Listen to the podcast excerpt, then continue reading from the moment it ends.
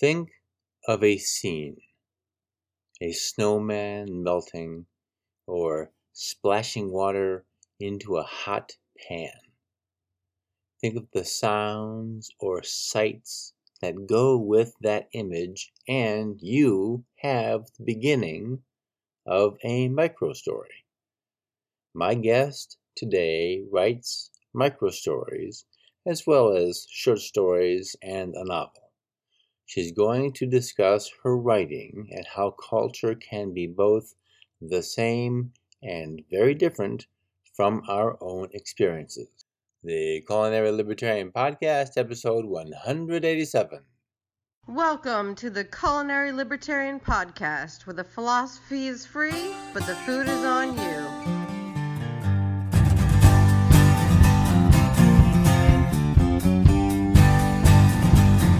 Hello, folks. Dan Reed here, the Culinary Libertarian. Welcome back to the podcast. Happy to have you here. Happy to be here. My guest today is Lauca, which is her preferred form of address, and she is a European writer, author of microstories inspired by everyday life.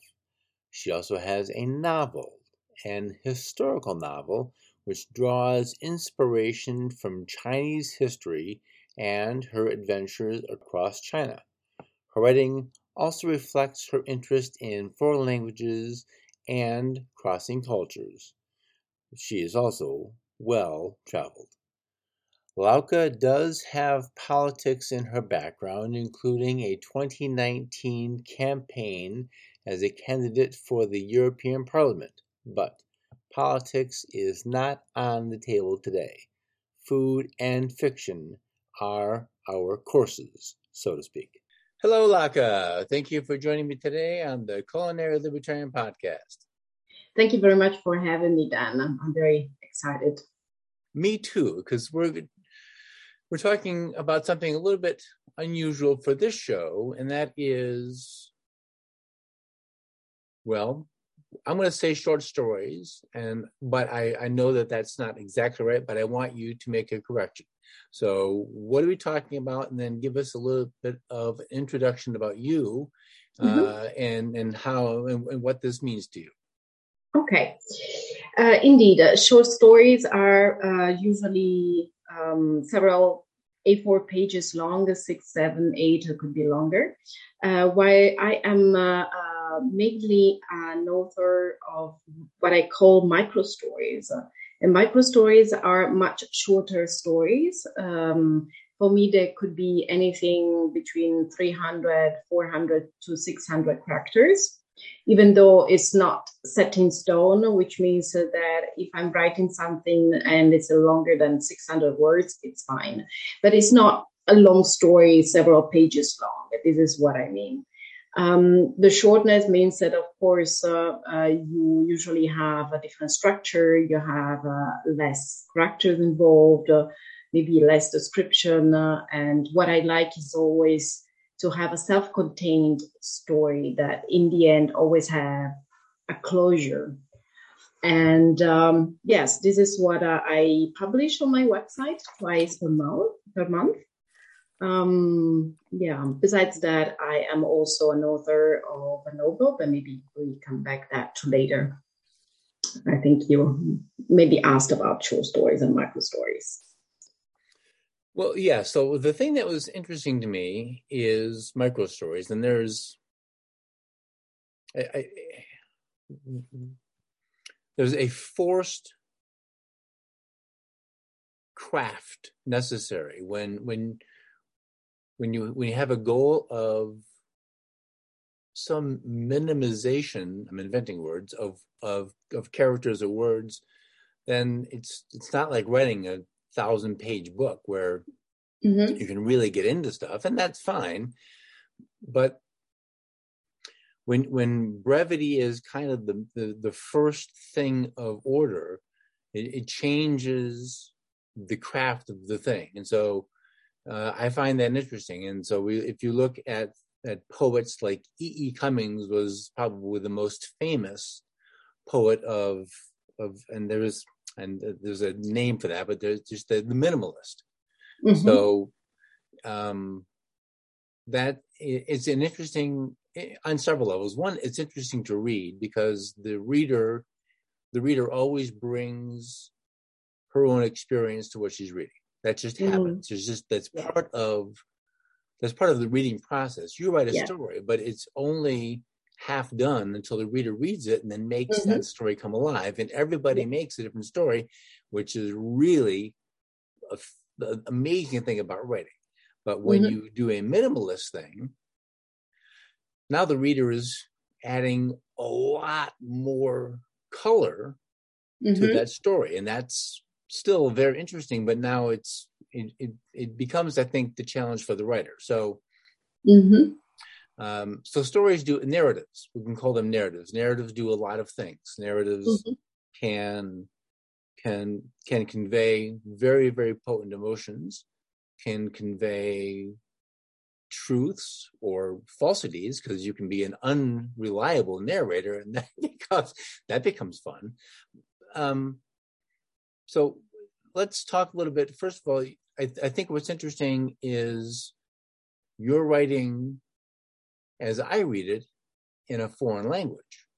Mm-hmm. Now, that's kind of a big deal, because I don't think I can't write in a foreign language. I can speak a few of them, and maybe I can write basic sentences and give instructions, but mm-hmm. I can't write a story. So tell me about the process of writing in a foreign language.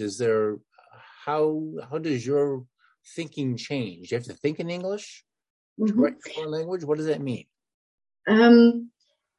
Well, first of all, for me, writing in English allows me to have a little bit of distance between what I write and myself. Of course, so as a writer, you always bring your own experiences to your stories. But at the same time, I do not want to write about myself. And writing in a foreign language, of course, helps me keep this distance. I also love languages, and for me it's also an occasion actually to keep practicing my languages, because I live in Germany, I work in a German environment, I have no chances basically during my daily work to use English, and so I think this is a very good option to use my language skills outside of my daily job. And of course with English you can reach many more people. My mother tongue is Italian, and of course I can speak German, but German is spoken basically only in Germany, and Italian is spoken only in Italy. So it would be quite restrictive as an audience, while English allows me really to reach much wider, because we're not only talking about the countries where English is mother tongue, but also many others where English is at least a second language or a very well-known languages. I think about India or, Hong Kong and other countries. So this is why I write in English. And I used English actually since I left Italy. It was over 20 years ago. I mean, I lived more than half of my life outside Italy, and English was for a long time actually almost my main language. So there's one other country that because it's on your website, you lived in China. Do you speak Chinese? I do speak Chinese, yes. I went to China in 1996 because I wanted to study Chinese, and I did. And then I think for about 10 years of my life, I really was busy with China, either studying China, living in China, doing things with China. And that was a very intense time of my life, and very rewarding. And I think actually I studied there to read in English, because the reading material there was basically only Chinese and some English. And as I couldn't find anything else, I couldn't find anything Italian, then my language skills really improved when I was in China. Can you write in Chinese? I can write in Chinese with the computer, definitely, but it's difficult to write by hand. That's very challenging. And I do write, like a child. So I wouldn't, definitely would not write a story or a book in Chinese, no. So There's a few things I think are interesting. And one of the things, and since I don't really know this, and I'm curious if there, what your answer is. I don't think that there is the answer, but there is your experience answer. And that is when you're reading a narrative in German or English or Italian or Chinese, does the structure of the story change based on how the language as a tool is used to convey information? There is definitely another kind of sensibility. When I read, Asian authors, in particular, I read a lot of Japanese authors, but also Chinese, Taiwan. The view of the world is different. So the feelings that they express in are also different. And therefore, the structure is not like very often in American novels. Let's say when you go to a creative course, they always tell you, oh, you must have this character arch and you must have, put your hero in a difficult position. And there are different beats. Of course, there is also a structure in other countries, in other languages, but you can really see and feel the difference. If I read, for example, a French novel also, sometimes I don't see the character arch. It's just somebody standing there and talking, telling something, and there is no closure at the end. And this is also very often with stories in Asia. And I think it would be more difficult to find that kind of feelings in Western novels, like in America, in the UK, and so on. And this is why I'm very attracted, actually, to those stories. So. Do narratives in those other countries serve? Now, this is assuming a lot. Let me make the assertion first that short stories, and we can think of like, of course, O. Henry's The Gift of the Magi, maybe is one of the most popular short stories ever, that does have some of the expected storyline. There's this, there's this want to do something nice by two different people, both for the other one, and this unexpected twist at the end. But everyone knows the story, and it's a good story. It's a fun story. It's very informing about what does a gift really mean? What does generosity really mean? But is that a uniquely American/English kind of a narrative? Would The Gift of the Magi even exist in China or Germany or Italy? And is that big? And I don't know. Could you find that narrative in a foreign language literature? Well, obviously, I have not read all the narrative which is available. So what I was talking about is my my thinking, my sensations, how I take this narrative,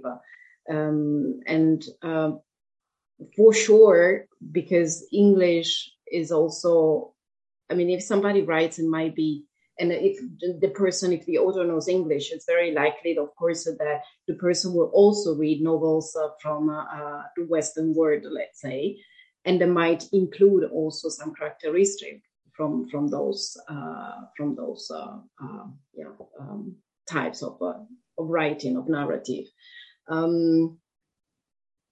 But as I said, to me, you read a Chinese book, a Japanese book, you feel it's different. It's not exactly the same as when you read a novel from the US and the UK.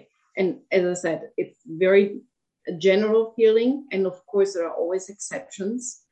But if you think also about the novel from the Japanese writer, I'm sorry, I'm very bad with names, who won the Nobel Prize, The Remaining of the Day, I think it's called. Remains of the Day. Exactly. And there is also a movie don't you think that already there is another kind of feeling? You do have a structure, of course, but it seems like, you know, there is not real resolution at the end. There is, they are telling a story. They are telling a story, how somebody lives the story, this an event or several events, but there is no big climax, I feel, like very often is the case with other types of literature. Yeah, it's interesting. Most English readers, most readers of American novels can identify a half a dozen immediately authors who follow a very predictable pattern. So Grisham, Stephen King, although each of them have a few things that change, but we sort of, there's kind of a comfort in the expected. Here's the thing, here's the conflict, here's the climax, here's the resolution. And so it's sort of satisfying to get all that. And murder mysteries usually fulfill that the best because, you know, plus it's the puzzle of figuring out who did it. But then there's some standouts that don't follow that at all. This is probably a harder question, but how do either micro stories, short stories, novels, this is tough. How do they inform the reader about a worldview? Is that even the right question? Maybe is worldview too much? Maybe it's how do they inform the reader about basic humanity? Well, if you're writing a story from the character point of view, when the character is, a foreigner, basically, so a Chinese or Japanese or French or German, they will, of course, have the worldview of that country, of that culture. And it's already that makes the book different. You know, for example, in China, there is this concept of losing face, and it's very typical. I mean, you are not supposed to do certain things in society because otherwise you lose face. And this is a concept that is very common in Asian countries, but it's not so common in Western countries.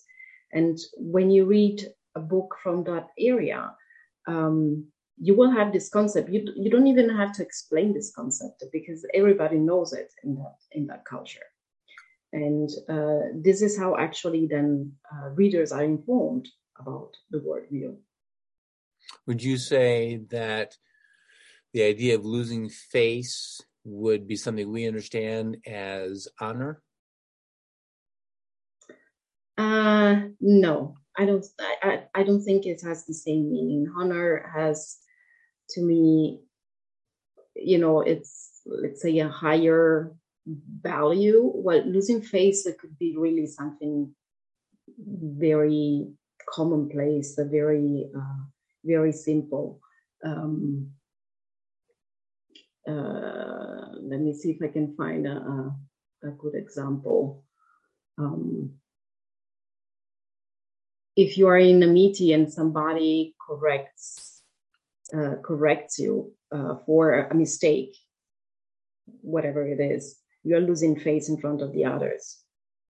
So it sounds like maybe it's more of a blood comes up in your face. It's a moment of embarrassment, public embarrassment. Could be public embarrassment, but it doesn't have to be public. You know, it's sorry, I don't have so many examples right now that's popping up in my head. But it's an interesting concept, definitely. That you would not see in Western books, not in that form. I'm just thinking about that. It's just, I know because I used to read a lot of fiction. I read now mostly nonfiction, and that's fine. There's a different kind of narrative. Even with some of the Grisham, King, and Kuntz, maybe I don't read him, but I know the name. Is it possible to use your micro stories or your short stories or even your novel as a tool to, you know, tool might be a hard word, wrong word, as a way to sort of show the world you want to create and have the reader participate in your vision in this particular story of what a world could look like? I think so, of course. So this is what a story does. If I think also about the, you know, some micro stories that I wrote, I don't know, there is one, for example, that takes place around Christmas time, and, you know, there are Christmas markets and Glühwein, which is, red wine, hot red wine that is typically drunk during the season. I mean, definitely something very German, or at least German-speaking countries. And therefore, through the stories, of course, I do create a world where you can see where it comes from. I mean, the culture is always included in the story. Does that answer your question? Yeah, a little bit. I think that's the kind of a question that has an ongoing answer, and the more more information you get, the more the answer grows. And but I think those kinds of answers are fun answers to have, because just like reading the narrative, the listener now can sort of go and make that answer more his or her own because of what it is that they're reading. It's very interesting what you said at the beginning, that with a micro story, the readers must put much more imagination, or they must create much more from that side. I never thought in that perspective. But to me, micro stories is just like a hint of life, and where a person may or may not recognize himself or herself, and therefore, to me, actually opens another world, and to me, it's interesting, actually, you know, that you have to create so much more after, instead that the author gives you everything prepared and gives you the story from A to until Z. Now I know that famous maxim that women don't like Hemingway, and I don't know if that's true. I've met a few women who do, but along with all of his novels, Hemingway wrote a series of short stories called the Nick Adams stories, and take place near an area where I grew up in northern Michigan. And he also was pretty famous for really, really cutting down what I think he invented, the iceberg effect, where you show a little bit, but behind that, there's all this informed stuff. And so as one starts reading the Nick Adams stories, and it's about Nick, who's fishing on the freshwater lakes in northern Michigan, which, if you're lucky, they're abundant with fish. If you're not lucky, you just get mosquitoes. But it's really interesting to sort of read that. And as a kid who fished on lakes like that, like, oh man, I sort of see me in Nick. I understand when he's writing like a sentence about fishing gear. If you know about fishing gear, that's pages and pages of content that you fill in. Yeah. And so when you write a story, you send me a story about food, and everybody who eats, and that's pretty much everyone, is going to have his or her own version of what it means to have this food on the table, and this dialogue and this exchange with these people changes with everybody. And that's, I think that's a fascinating thing about reading and writing. And when we can then experience through, in some ways, word choice, in some ways, word pattern and narrative pattern, how that dinner would happen in, say, Boston or Naples or Frankfurt or Beijing. It's like, wow, it's kind of a geeky moment, but I think it's kind of cool. Yes, also, the story was inspired by a documentary that I watched about a Michelin chef, and I actually how can I say? I actually united, this figure of this woman, who is also a writer by chance, who is looking for inspiration, and maybe it was me a little bit, and then decides to go to a Michelin restaurant in order to have a wonderful experience, a different experience that might blow her mind, and then she will get inspiration from heaven, or whatever. And I thought it was funny, and I'm also very fascinated by food in general. And I think I also would like to have such an experience and see what I come up with after that. And food always plays a role, actually, in stories. And very often, actually, when you go to creative writers, they even tell you, when somebody is there, you have to, in your story, people have to do something. So let them eat and then explain exactly what they're eating so that people can imagine and then can have a taste of the flavor and so on. So food definitely plays a big role in writing. And there's a few, many, but I'm thinking like Water for Chocolate was a fantastic book and movie about food and life and narrative. Mm-hmm. So let's move from short stories a bit and tell me about some of the either interesting or not interesting food you came across in China. Were you in mainland, inland, or coastal? I was always on the coast, so I was basically the first 3 years around. It was not a big city for Chinese standards, let's say. It was a city called first Fuzhou and then Ningbo, so southern of Shanghai. And then I stayed 3 years in Guangzhou, which is a culinary capital of China, where you can find any type of food. And actually, Chinese say that Guangzhou people eat everything with two or four legs except a table, because they would really eat everything. Weird things that I've eaten in China. I think the worst things were some kind of blood. I think once I drank actually snake blood. It's supposed to, everything which is disgusting is supposed to be good for health. So that was definitely one of them. The esophagus of a duck. Then I think a couple of times we had. It was called drunken shrimps, where actually just shrimps were alive, but they were drunk. So they were really swimming in alcohol. So when they were still moving a little bit and you eat them alive. That was also something that was not really pleasant. Of course, the occasional dog meat that happens. Yeah. But I would say that this kind of food is not the usual.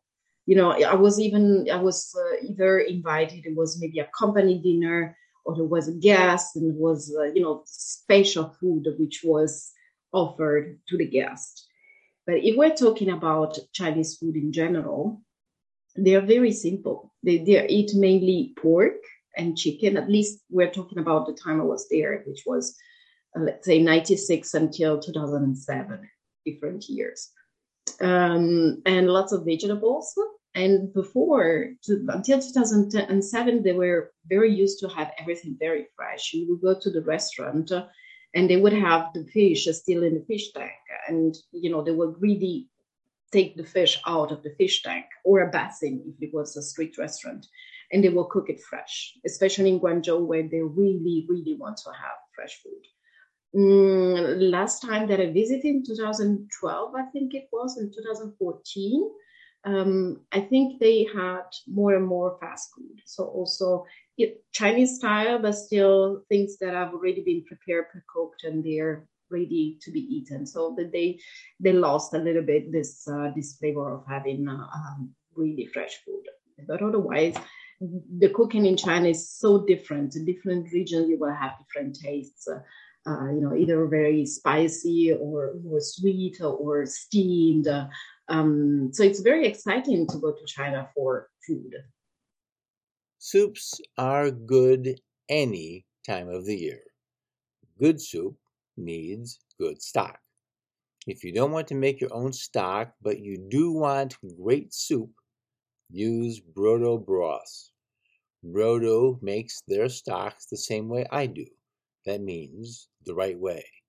Use my link, culinarylibertarian.com/broth, to check the selection of stocks they offer. They even have a vegan stock. Bobby Flay praises Brodo broth. Use my link, culinarylibertarian.com/broth, to order or subscribe today. I think this question has a level of obviousness to it, and that is the food choice based in part on the caste of the people who are making those choices. So is duck esophagus a delicacy, or is it a thing you eat because nothing goes to waste? There are definitely some food which you would have only if you have a certain, let's say, status or you can afford. For example, abalone is something of a delicacy, and you wouldn't eat that every day. And I ate it really when it was a very fancy dinner. But otherwise, if we're talking about either duck meat or beef or whatever, there's not much difference, I would say. There are some things that are delicacy and they are very expensive, but this is not something that you will find in normal restaurants. Right. And so where in Italy are you from, north or south? From Torino, from the north. Oh, okay. Oh, man, truffles and risotto. Yes. The breadsticks. What are those things called? The meter long breadsticks. Those things are fun to make. I have a Facebook friend who's in Torino. Okay. So comparing how does the food from Torino compare or contrast with the food in Germany, which is not too far away compared to China? Well, it's definitely not the same. German food is, to me, quite heavy. They have lots of meat, lots of potatoes, of course.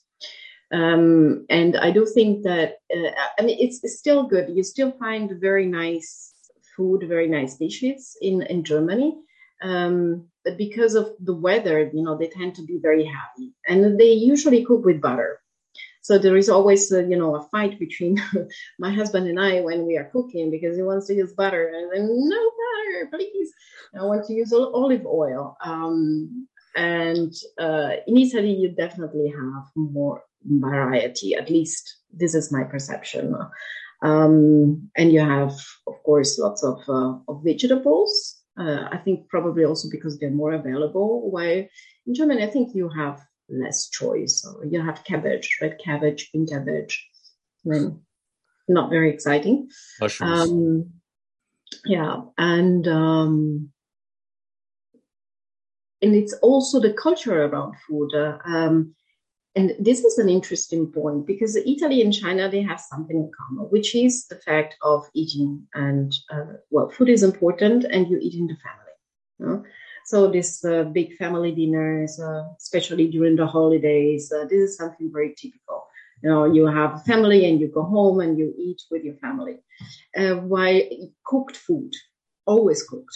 I mean, I'm accustomed, even when I was living alone, now I'm married, but even alone, I always cook my food.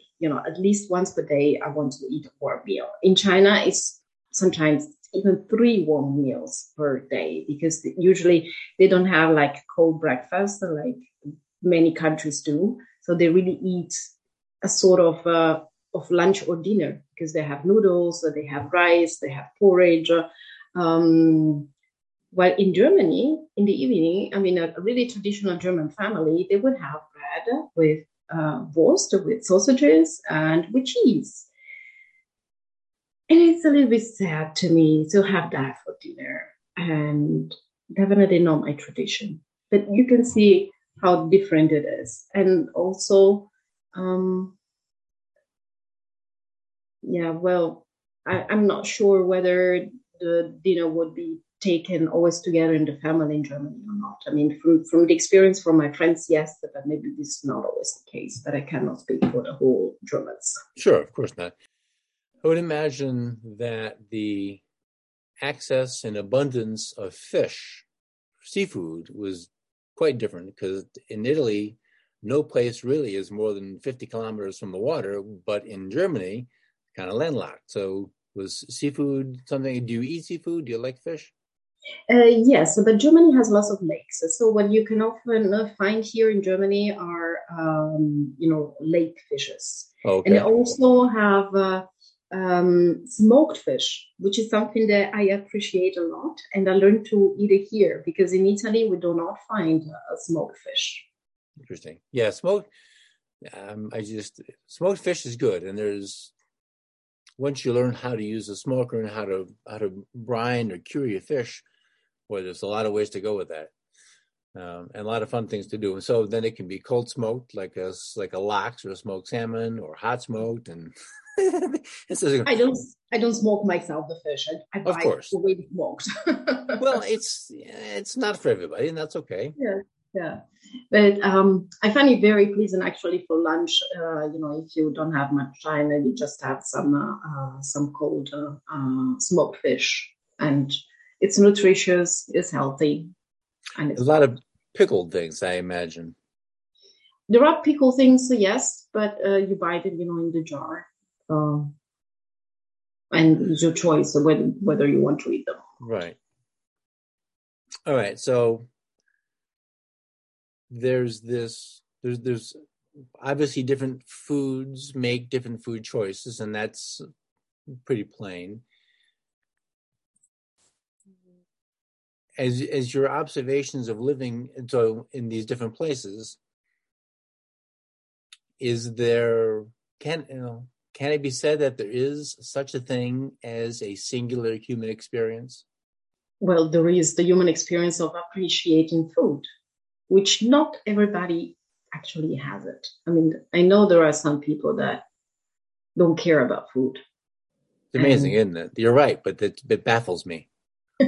Yes, indeed. But I think... I think if, as a person, you are able to enjoy your food, whether you cook it yourself or not, I think it's a small pleasure in life that you will have it forever. And no matter where you are, you can always find something you like, because it's the experience and the taste. I think you are more open to try new things also. I think it's also so exciting to live in different countries exactly for that reason, because you get to know the culture of the country through the food. And to me, this is a common human experience. But some people don't appreciate it that much. So even though dinner time in Italy and China seem to bear more similarity as a family community than it does, to your observation, I'm not saying this is a fact, to your observation of dinner time and community in Germany, I think the thing that crosses over, and maybe I'm forcing this, between micro stories about people and dinner time as a family, and we have the Sicilian joke about what it means to be family, with the Godfather and all this. But I think that there's, take the joke part aside, I think mostly, this is wholly uninformed, but I think the Italians sort of get the idea of family, which includes maybe neighbors, people in your community become family more than just. I think it's not bloodbound, is what I think I'm trying to say. The narrative and the food or can be used now to build a community. And is that something you've noticed? The narrative and the food can be used to build communities. Well, the food definitely 100%.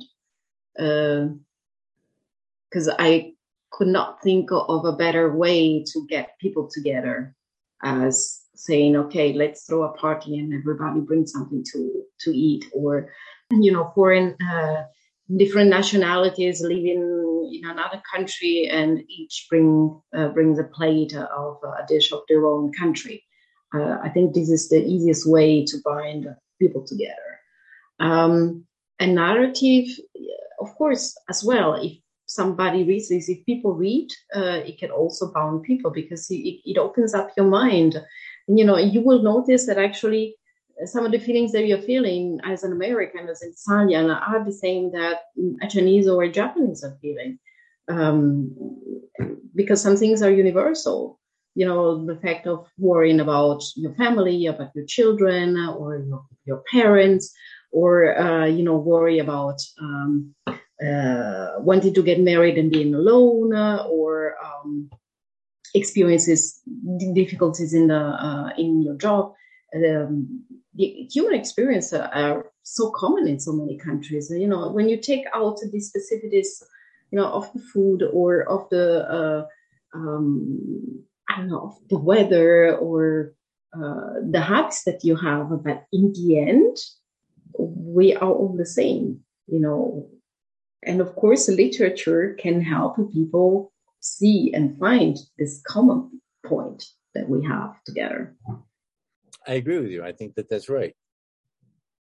So I think I want to ask you for, now a lot of people may think, oh, one day I want to write a book, but a book feels like a big commitment, a lot of work, quite a challenge, and it is those things. It's a lot of work, it's a big commitment, it's a lot of challenge. But for the people who want to write something as an expression of creativity, without judgment of good or bad, what encouragement can you offer people who maybe could write a microstory? And because it can be anything, to be about stubbing your toe on the bed when you got out this morning, and now the whole day is ruined because your routine is off because you just have your. Yeah. Everybody knows that. It's like, oh man, everything goes bad. Yeah. How would you advise somebody who wants to put a micro story on paper? How do you start with that? Is there a right first step after what Hemingway said? You just type. What do you do? First of all, I started writing micro stories exactly for this reason, because I needed to have a writing practice. I have a daily job which has nothing to do with writing, and I have to find, you know, time to write. But the thing is, if you're not always continuously writing, you know, your inspiration might not be there. And before, when I told myself, okay, I want to write 2 micro stories per month, which is actually not a lot, I obliged myself every week to find time to write and sit down. And this is already the first thing, because no matter what you want to write, if you don't have that time commitment, then, you know, nothing will come out. And this is why also the form I chose for my writing practice, first of all, were micro stories, because I said, okay, I am sure that if I sit down at least once per week or twice per week and write, then I can produce something that I can put out in the world. You know, because it's no use also if you write, then you never show it to the world. I mean, it's a pity, right? So microstory is the perfect place, in my opinion, to start. And the inspiration comes from everyday life. And if I sit and I have no idea what I want to write, because, you know, I might have a spot at 9:00 in the morning on the day I'm not working in the office, and it might be that I have no inspiration. You know, I worked the whole day, the day before, and maybe in the evening I went out or did something else that, you know, has nothing to do with writing. What I do is just sit and list 5 things that I've seen that week or experienced or something I noticed. And then I see if there is anything which resonates. And I think, 95%, 99% of the times, I do find a story. And because the story is short, we don't have to worry too much about the structure or about how long it must be. And you just write, condensate it, and it's just a snapshot. And sometimes I take inspiration indeed from my life. I think once I went to buy a fish, and indeed there was another name of the fish, and I thought there was something I'd never eaten, and then I discovered actually it's a fish that we always buy, we just had another name. And, I wrote a micro stories about that. Of course, it's not my story, that story, but it was the inspiration for that.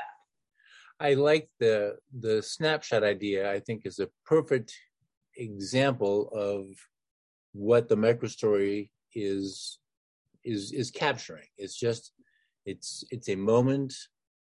It could be it could be a dinner, like the writer at the Michelin star restaurant. It could be a long moment, but it's just a snapshot of a thing. And what I think is interesting is when you confine your view to a specific thing, the possibility of observation increases, because now you're not seeing all of outside. You're focusing on, in my example, the snow-covered hummingbird feeder that I just filled 2 days ago when there was no snow. Okay. Now there's snow. So and the hummingbirds are coming, even though there's snow. So I'm happy for the hummingbirds that they have something to eat. But when you make just the one thing, then the observation becomes even more, because you can really sort of dive into what are you looking at, and then getting something on a piece of paper, whatever the thing is, I think is a good moment for a micro story. Yeah. And then you can play with the language, you can explore points of view, and it could basically just be an exercise, and one day maybe from a micro story, you can end up writing a longer story or maybe even a book. It's just a starting point. Well, it's also a good tool to learn vocabulary. Mm-hmm. So finding the right word, finding the right sentence structure to be short, yet potent, which is really, isn't that what every writer wants? Even Tolstoy. Yeah. I don't know. He was dead so I don't have any idea. Yeah. Let's take a moment out for a word from Jake about his Tasting Anarchy podcast.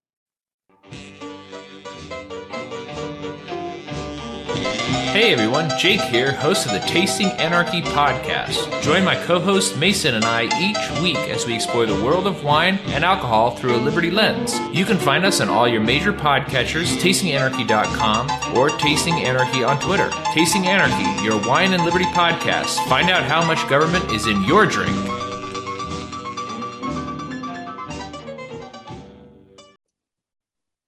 All right, I want to move into a different part of a couple of short answer questions here.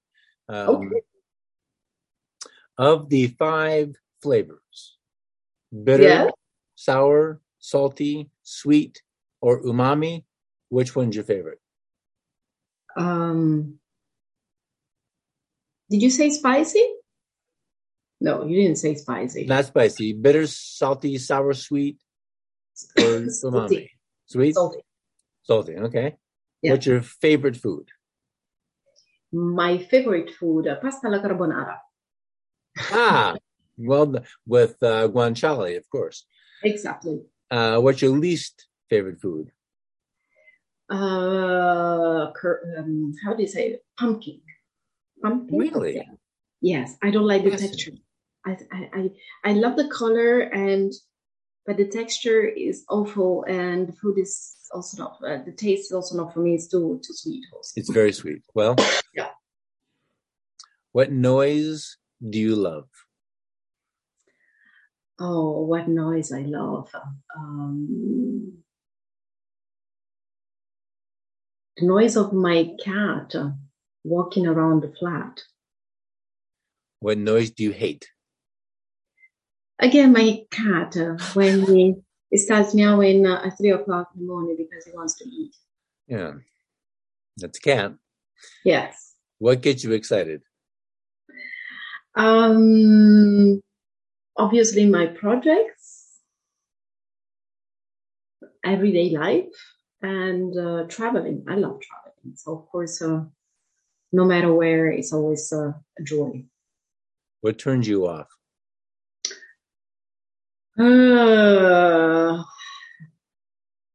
Commuting, public transportation. What's your favorite food indulgence? Favorite food indulgence? I think in the last few years, if I indulge in something, is chips. Potato chips or French fries? Potato chips. Okay. Yeah. Because chips mean something different in different places of the world. Okay, right. So potato chips, the one that you take from, from the bag. Yeah. Well, that's a salty thing. I understand. I don't eat them much myself, but I can appreciate. Yeah, I try not to buy them. I try not to indulge too much. I like healthy food. Yeah, no matter how big the bag, it's usually just single serving. No, not for me. I don't go that far.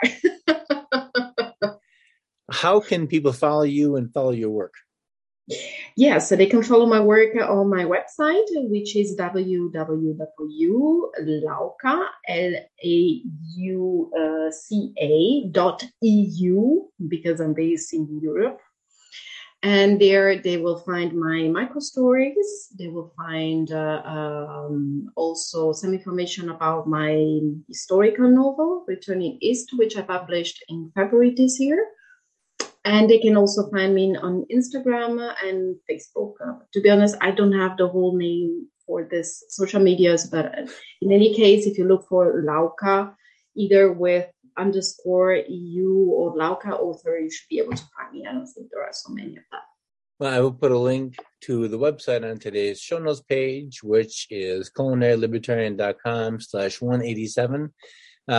So take a minute and tell me about your novel. Yes, my novel is an historical novel which takes place. Where do you think takes place? Probably Italy. No, but almost. No, it takes place in China and Hong Kong in 1954. So my protagonist actually travels from Marseille with a mission to accomplish. He has to go to China, but he gets stranded in Hong Kong, together with a friend that he met on the ship because he sailed from France. And there's different things happens, and the journey turns to be a discovery journey. So you will have to decide which kind of person he wants to be in the future, and he will have to face also his past, and from there grown up. So I had a couple of reviews that said it's a sort of a coming of age novel. I think that's a very American point of view, but it's not completely wrong. And indeed, it's a journey of a person that explores also himself and discovers himself during this trip. Now, 1954 is a very particular setting. Why did you choose 1954? 1954 because the technical starting point was a website of an ocean liner, a French ocean liner, and they had this ocean liners going to Asia as well, and one of them was Le Cambodge. That was the name of the ship, and it was I think it was built 2 years before, and I decided I actually look at the timetable at that time, and I saw that in 1954 there was indeed a whole journey to Asia, and this is why I chose 1954. I think it was also a good time, an interesting time in Asia, because Indochina War was going on at that time, so I had lots of historical, interesting points that I could use for the novel. Well, I think that part's right. I just was curious because that's very interesting. So I'm glad I asked you about that. Yeah, very good. I think it's interesting too. And Is there a link to buy the novel on the website? Yes, indeed. And there is a link to the synopsis, information, some reviews, as well as how to order the book, which is available in print and as a book, print on demand and as a book. Nice. Well, Amazon does a great thing that way, if that's what you're doing, print on demand. Yeah, so but it's not only Amazon. It's actually also an Ingram Spark, which means that anybody can go to a bookstore, possibly independent bookstore, and can order the book, and you should be able to get it. Awesome. Fantastic. And in English? In English, of course, yes. Very, very good. Well, Lauca, thank you very much for your time today. I appreciate you making time. I don't even know what time it is there in Germany now, but it must be getting kind of late. It's 7:00, so dinner time. Oh, yeah. Dinner time. Yeah. Perfect. What's for dinner? For dinner tonight, I think I'm going to have some tortellini with mushrooms and cream. Or maybe bechamel. I will see if I want to do the bechamel myself. Yeah. Well, me, I'd go for the heavy cream. It's much easier. Plus, it gets nice and rich when it cooks down. Mm-hmm. And it goes perfect with the mushrooms. Well, again, thank you so very much. I appreciate your time. Thank you very much to you, Dan. It was a very interesting conversation. I always have fun when I'm asked questions so that I can also think about the answers. Oh, good. And, well, get even more inspiration for my stories. Excellent. Well, I'm glad I helped you think a little bit. That's good. That's my goal. So yeah, absolutely. Yay, fantastic. Okay. All right. Thank you very much. Bye-bye. Bye-bye.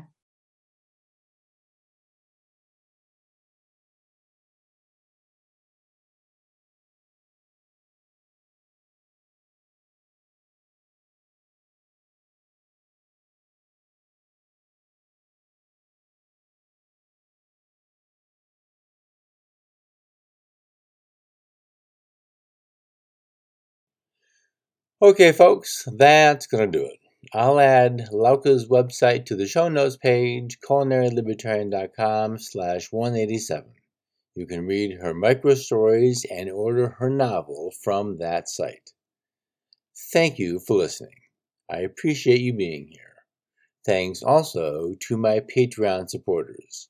I recently added a compound butter bonus episode for Patreon subscribers. You can subscribe at culinarylibertarian.com/Patreon. I'm due for another bonus episode, and I think it's going to be making a sauce from a beef stock I made. Next week is another episode into Escoffier. Looks like garnishes is the next chapter. Maybe I'll start soups, too, in that episode. I'll have to see how everything plays out. Please share this episode on your social media feeds and rate and review the show on your favorite podcatcher. Have a good week, and I'll see you soon.